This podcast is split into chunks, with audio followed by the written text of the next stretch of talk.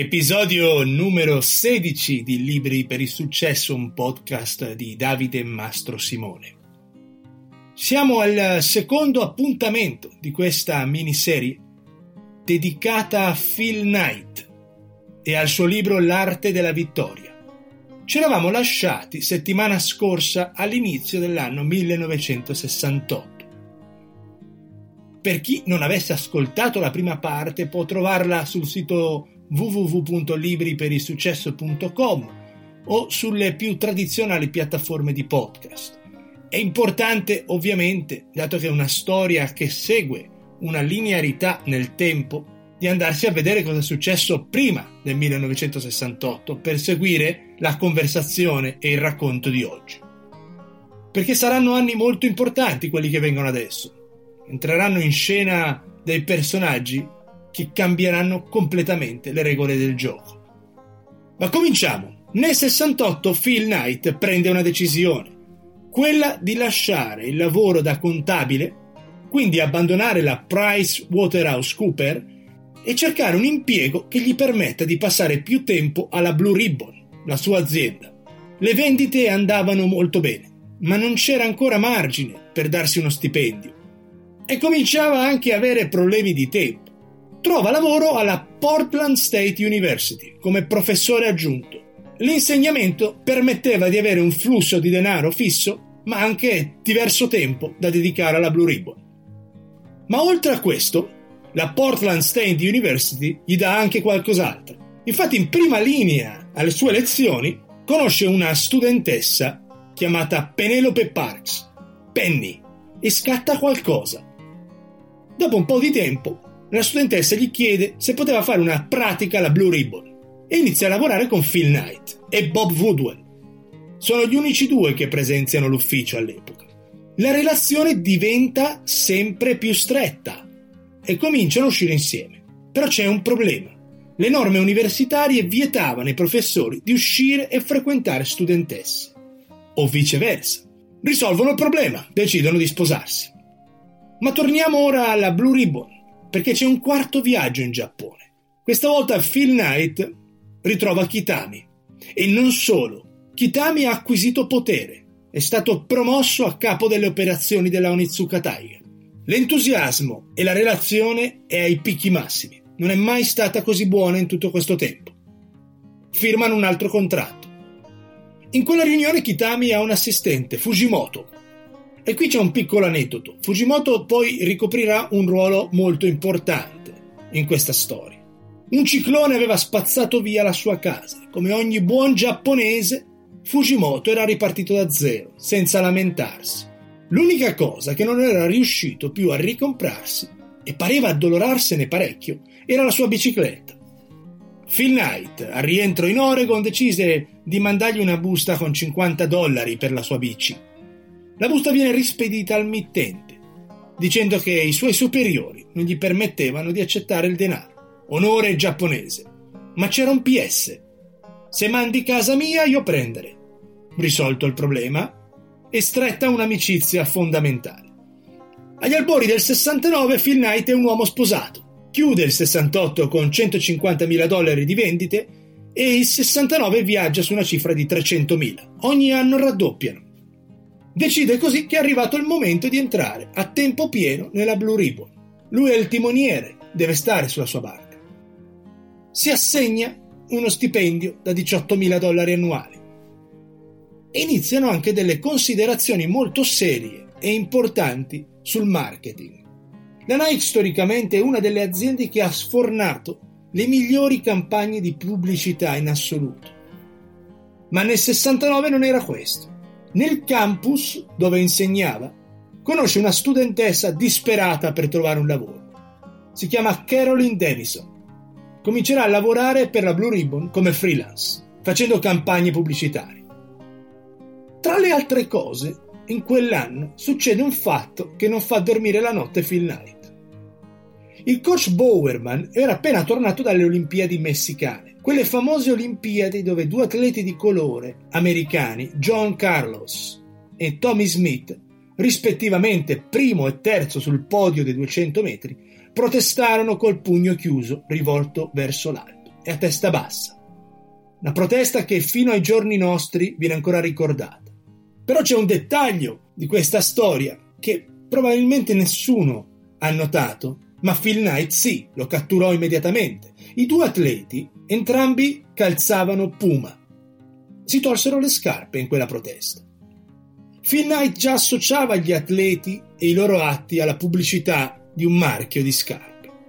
In quelle Olimpiadi regnavano Adidas e Puma, le due aziende tedesche. Erano due fratelli i proprietari, Adi Dassler e Rudolf Dassler. Si odiavano a morte, si separarono e crearono due aziende parallele, Adidas e Puma. Durante quelle Olimpiadi però succede una cosa, Bowerman incontra Kitami. Per ragioni diverse ovviamente erano lì, Bowerman allenava una squadra di atleti e Kitami faceva il suo lavoro vendendo scarpe Tiger. Lo vede freddo, distante. Ebbe una sensazione negativa di quell'incontro e riportò a Phil Knight quello che pensava, che ovviamente comincia a sospettare che qualcosa bolle in pentola. Allora Phil Knight decide di fare una mossa bizzarra, contratta una spia all'interno delle mura dell'Onizuka Tiger. E chi se no Fujimoto, quello della bicicletta, per ricoprire questo ruolo. In Giappone non è una cosa strana avere delle spie industriali, ci sono pure corsi e scuole. Ora Phil Knight ha occhi e orecchi all'interno della Onitsuka per confermare o smentire i suoi sospetti su Kitami. Lo stesso anno Onitsuka in persona insieme a Kitami vanno in Oregon a trovare Phil Knight. Visitano gli uffici della Blue Ribbon e ovviamente non è un grande spettacolo. Si aspettavano una grande azienda e si trovano davanti a un ufficetto con una finestra rotta e un paio di impiegati e tanti commerciali sparsi per la nazione. Non gli piace ovviamente, ma sono giapponesi, non lo dicono. L'unica cosa positiva da quel viaggio e da quell'incontro e quella visita è una cartina geografica degli Stati Uniti con una puntina rossa su ogni città dove era avvenuta una vendita. Cartina completamente tempestata di puntine rosse. Meno in Montana. Kitami lo nota e dice Venditori non fare buono lavoro in Montana. Penny è incinta, serve una casa nuova. La comprano usando la Blue Ribbon come avallo. Se fallisce la Blue Ribbon, si perde anche la casa. All in. Penny, che aveva sempre ricercato una certa sicurezza, decide che è meglio continuare a lavorare fin quando il fisico lo permetta, vista la situazione. La visita di Onizuka fa scattare la necessità di trovare un nuovo ufficio. Woodwell e Feed Knight si attivano, sempre più amici, sempre più vicini, relazione strettissima. Cominciano a cercare un ufficio nuovo. Guida Woodwell, perché nella macchina di Phil Knight non entra la sedia a rotelle. Le richieste delle Tiger in America schizzano, volano. Bork, l'impiegato che era a Los Angeles, va nel caos. Manda una lettera, decide di lasciare e abbandonare il lavoro. Allora Phil Knight manda Woodwell a negoziare e a fargli cambiare idea. Al ritorno Woodwell tira fuori delle considerazioni. Dice è meglio che il magazzino centrale lo teniamo qua in Oregon. Prende in mano la situazione. Viene promosso a capo delle operazioni e decide di mettere sua madre a gestire il magazzino. Nel frattempo nasce Matthew, il primo figlio di Penny e Phil Knight. Siamo nel 1970 e c'è un quinto viaggio in Giappone in palio il rinnovo del contratto per la distribuzione delle Onitsuka in America. Firmano, ma Phil Knight voleva più tempo. Onitsuka non lo concede. Cominciano i primi attriti, le prime tensioni. Gli invii delle Onitsuka non arrivano bene, arrivano tardi e sono sbagliati. La Onitsuka mette sempre davanti i clienti giapponesi, solo dopo vengono quelli americani. Spesso capita che le taglie che mandano non sono quelle richieste, nemmeno i modelli. Servono ora 20.000 dollari per il successivo invio. Phil Knight non li ha. La banca con cui ha stipulato un credito a milioni e due non vuole più dargli nemmeno un centesimo. Prova a fare una piccola offerta pubblica distribuendo azioni, la cosa non funziona, per niente. Le uniche persone che accorrono in aiuto sono Woodwell e la sua famiglia, che nonostante non navigassero nell'oro, con un figlio che necessitava medicine e cure molto costose, decidono di investire e dare tutti i risparmi a Phil Knight. Lui accetta, ma con un grosso peso sul groppone, una responsabilità enorme. Ma riesce a fare la richiesta. paga i 20.000 dollari e c'è un nuovo invio di Tiger verso l'America.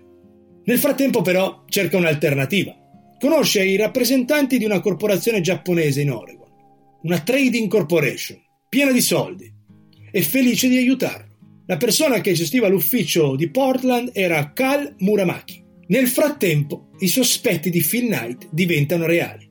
La spia Fujimoto scrive una lettera dicendogli che Onitsuka sta cercando alternative alla Blue Ribbon per il mercato americano. E ora dobbiamo fermarci un attimo e aprire una storia dentro la storia, perché è il momento di presentarvi un personaggio nuovo, per uno di quelli importanti.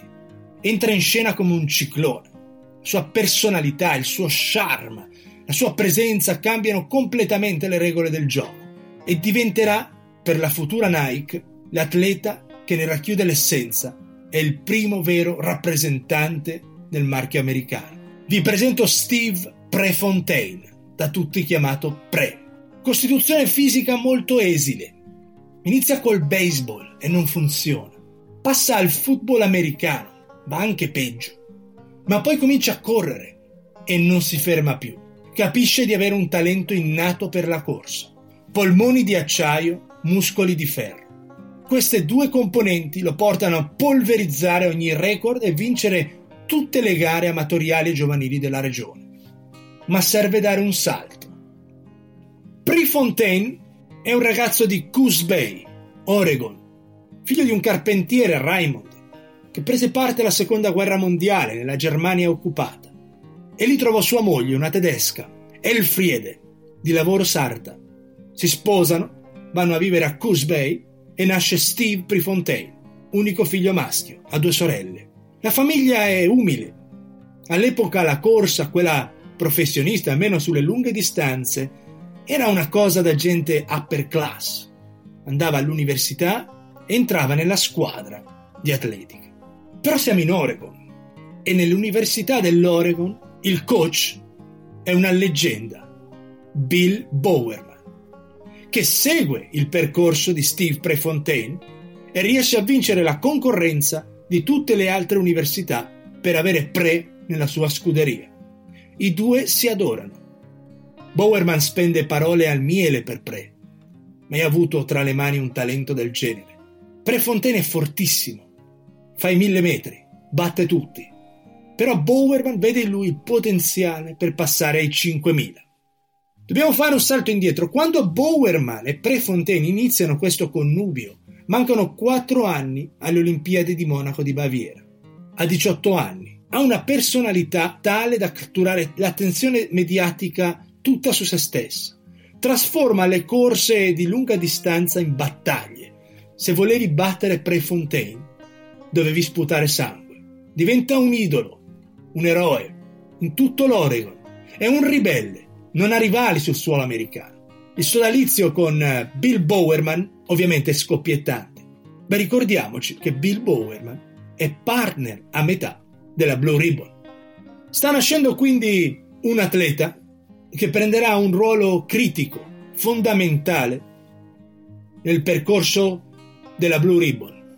Le stelle si sono in qualche modo allineate. Bowerman, Phil Knight e Steve Prefontaine. Il mix è fatto. I tre erano destinati a stare insieme. Torneremo a Steve Prefontaine tra poco. Però andiamo avanti nel nostro viaggio. Siamo nel 1971. Kitami viaggia in America e passa da Portland per andare a trovare Phil Knight. Ancora una volta sono i giapponesi a viaggiare in America e vanno a trovare il loro partner, la Blue Ribbon. Ma non è un bell'incontro. Kitami non dà molti dettagli sul suo viaggio. Phil Knight lo sa che sta andando a incontrare altri partner il giapponese si mostra scontento dei risultati. Nonostante le vendite si raddoppino ogni anno, lui dice che dovrebbero triplicarsi. Sono sette anni di relazione.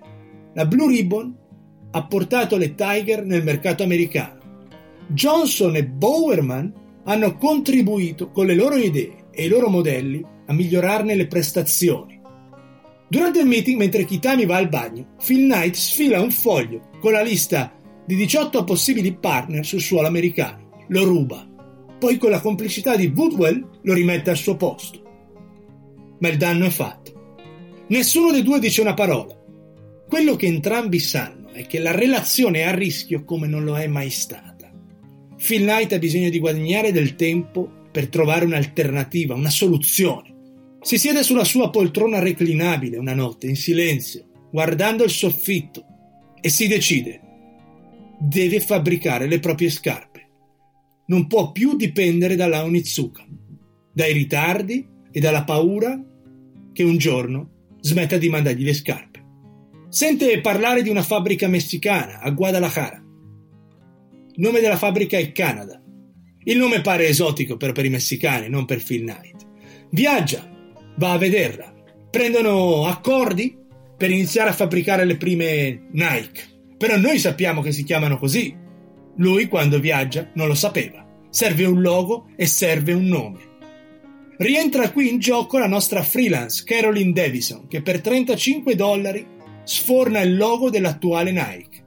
Si chiama Swoosh, che è il rumore che fa un atleta quando ne supera un altro. Il logo ricorda il movimento, è geniale. Anni dopo, Caroline Davison riceve un numero indefinito di azioni in riconoscimento del suo lavoro, sicuramente un compenso più lauto dei 35 dollari. Ora serve un nome e chi meglio di Jeff Johnson, che dopo un brainstorming andato male, dice di avere un sogno e di trovarsi al cospetto della dea greca della vittoria, Nike. In meno di due giorni decidono nome e logo delle scarpe e dell'azienda che fabbricheranno in maniera autonoma e privandosi dell'appoggio di Onitsuka. Il nuovo partner finanziario della Nike, cominciamo a chiamarla così, è la trading company giapponese Nisho, che consiglia a Phil Knight di contrattare uno shoe dog. Persone che vivono, respirano e dormono con un unico pensiero in testa, fare scarpe, che ripresenta una fabbrica giapponese, la Nippon Rubber. Questa fabbrica produceva gomme per le Bridgestone. Fanno un viaggio in Giappone e succede una cosa incredibile. La maggior parte delle fabbriche viste fino a quel momento chiedevano da 3 a 6 mesi per essere pronte a fabbricare. La Nippon Rubber è diversa. Fanno un meeting la mattina, gli spiega Knight più o meno quello che voleva, gli fa vedere dei modelli, vanno a mangiare e al ritorno trovano un paio di Nike Cortez perfette sul tavolo, fatte e finite. Magia. Il partner scelto. Per non destare sospetti Dato che il Giappone è grande, sì, ma il mercato delle scarpe giapponese è piccolo, si sarebbe venuto a sapere che un americano gironzolava per fabbriche cercando un partner. Phil Knight fa venire la moglie Penny e insieme passano a trovare Onizuka e Kitami. Anche se la relazione ormai è alle fasi finali. E arriva il 1972.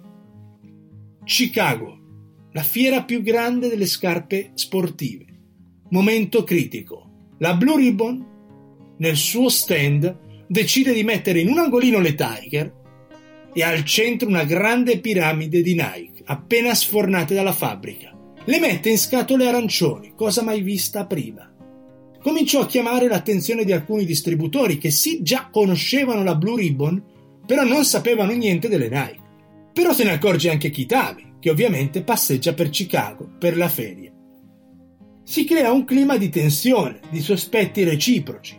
Kitami doveva viaggiare a Los Angeles il giorno dopo.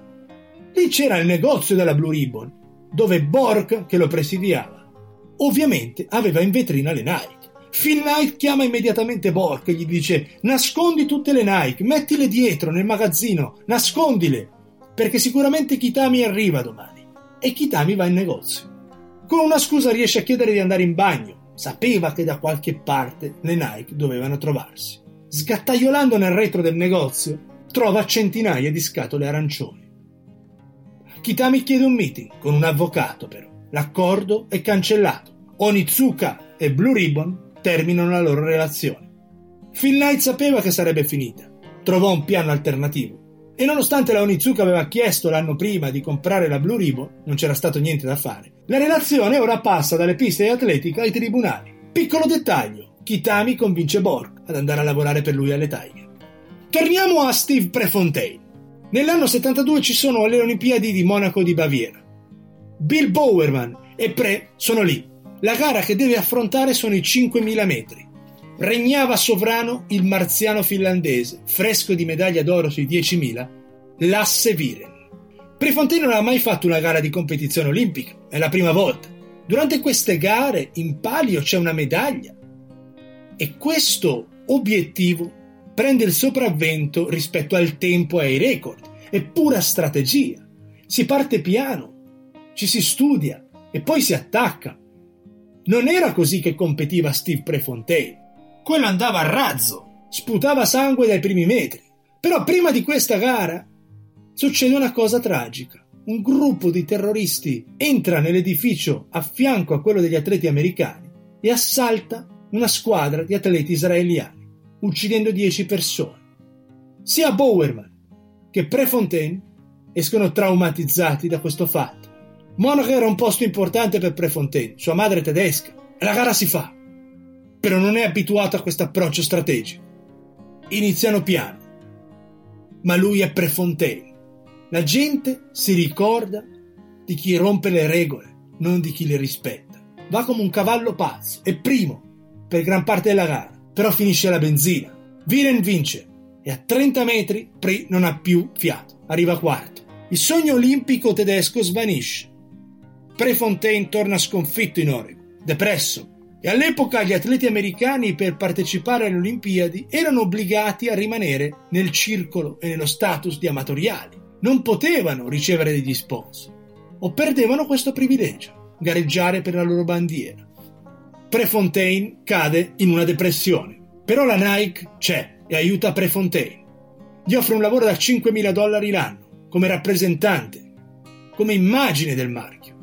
La prima cosa che fa Prefontaine è comprarsi una MG, decappottabile, velocissima.